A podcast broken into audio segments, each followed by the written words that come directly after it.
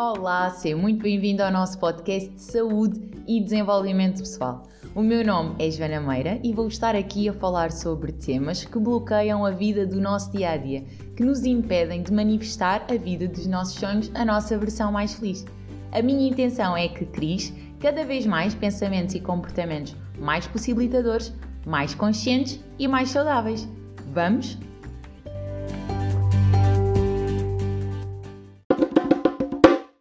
Tema do podcast de hoje é um tema bastante recorrente, bastante conhecido. Durante bastante tempo eu tive uma grande dificuldade em olhar para as outras pessoas de igual para igual, em igual valor.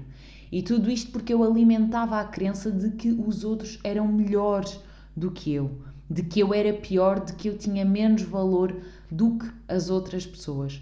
O fatalismo que eu encontrava nesta ideia, nesta crença, fazia com que eu nunca me considerasse tão importante, eu nunca me considerasse tão valiosa, que a minha opinião não era tão válida como a das outras pessoas.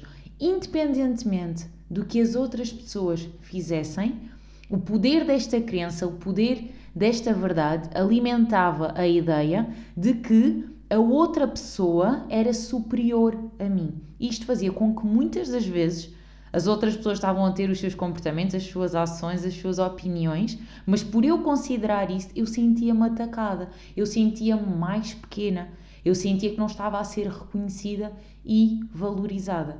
Mas ao mesmo tempo, eu rendia-me a esta verdade. Embora eu não gostasse daquilo que estava a sentir, embora eu não gostasse de ver que não conseguia olhar olhos nos olhos das outras pessoas em termos de igual valor, eu não estava a fazer nada para que isso fosse diferente. Até porque as outras pessoas não estavam a fazer nada para que eu sentisse isso. Durante imenso tempo, este loop, e é algo que é muito recorrente mesmo nas sessões de mentoring e nas sessões individuais que eu tenho com as minhas coaches, elas referirem esta sensação de que têm dificuldade em dizer não têm dificuldade em não agradar a outra pessoa porque, no fundo, não acreditam que a sua opinião, a sua vontade é tão válida como a do outro. E a questão aqui é que, enquanto nós não começamos a reconhecer o nosso valor, enquanto nós não entramos neste processo de autovalorização, nós estamos à espera que seja o outro a ajudar-nos a sentir valiosos. A questão é que se, se eu, no meu comportamento, na minha postura, na minha maneira de falar, na cedência da minha vontade em prol da da outra pessoa, eu própria estou a reconhecer que o outro é mais importante, de que forma é que o outro me vai ajudar a provar que eu tenho tanto valor como ele? Isto depois acaba por entrar-se num ciclo, nesta rodinha do hamster, em que nós próprios estamos a criar a realidade, o inferno que dizemos estar a viver. E somente quando há esta quebra de padrão, esta mudança de atitude perante as outras pessoas e perante nós, nós nos começarmos a levar a sério, nós começarmos a estar do nosso lado, a sermos nossos amigos, em vez de estarmos contra nós e contra o mundo, aí sim nós começamos a aceder a outro tipo de emoções.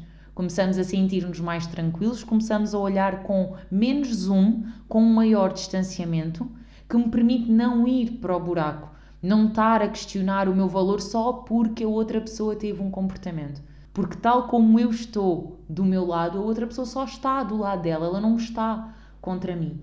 Ela não está a fazer nada para eu me sentir mal, ela está a fazer o que faz para ela se sentir bem. E se eu não estiver do meu lado para reconhecer o meu valor e cuidar de mim, eu vou ficar como que abandonada.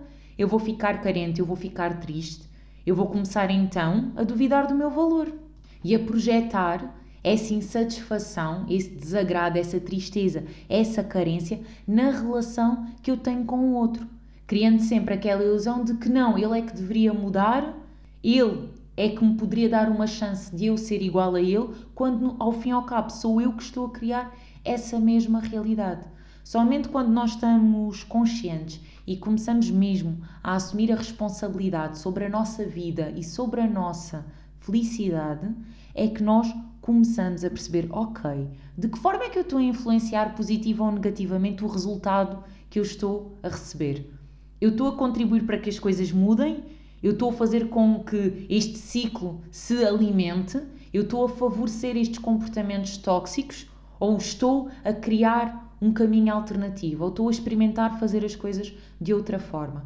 Enquanto nós nos rendemos e deixamos o poder no outro porque acreditamos que ele é melhor que nós, mais poderoso que nós, nós não estamos a criar a nossa felicidade. Nós rendemos-nos a este fatalismo e, além disto prejudicar em muito a relação com as outras pessoas, isto tudo só acontece porque a relação connosco está em carência.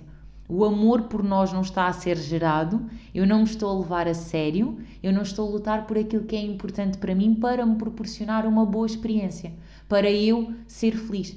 Eu só estou num papel de figurante, de espectador, perante a prestação da outra pessoa.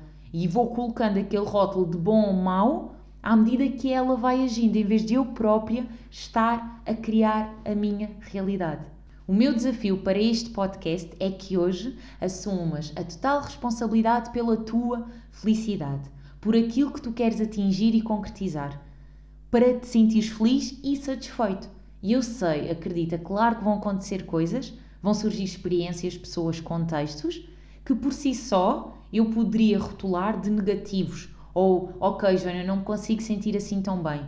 Ainda assim, mesmo nessas situações, nós temos sempre a oportunidade de escolher a atitude com que vamos lidar.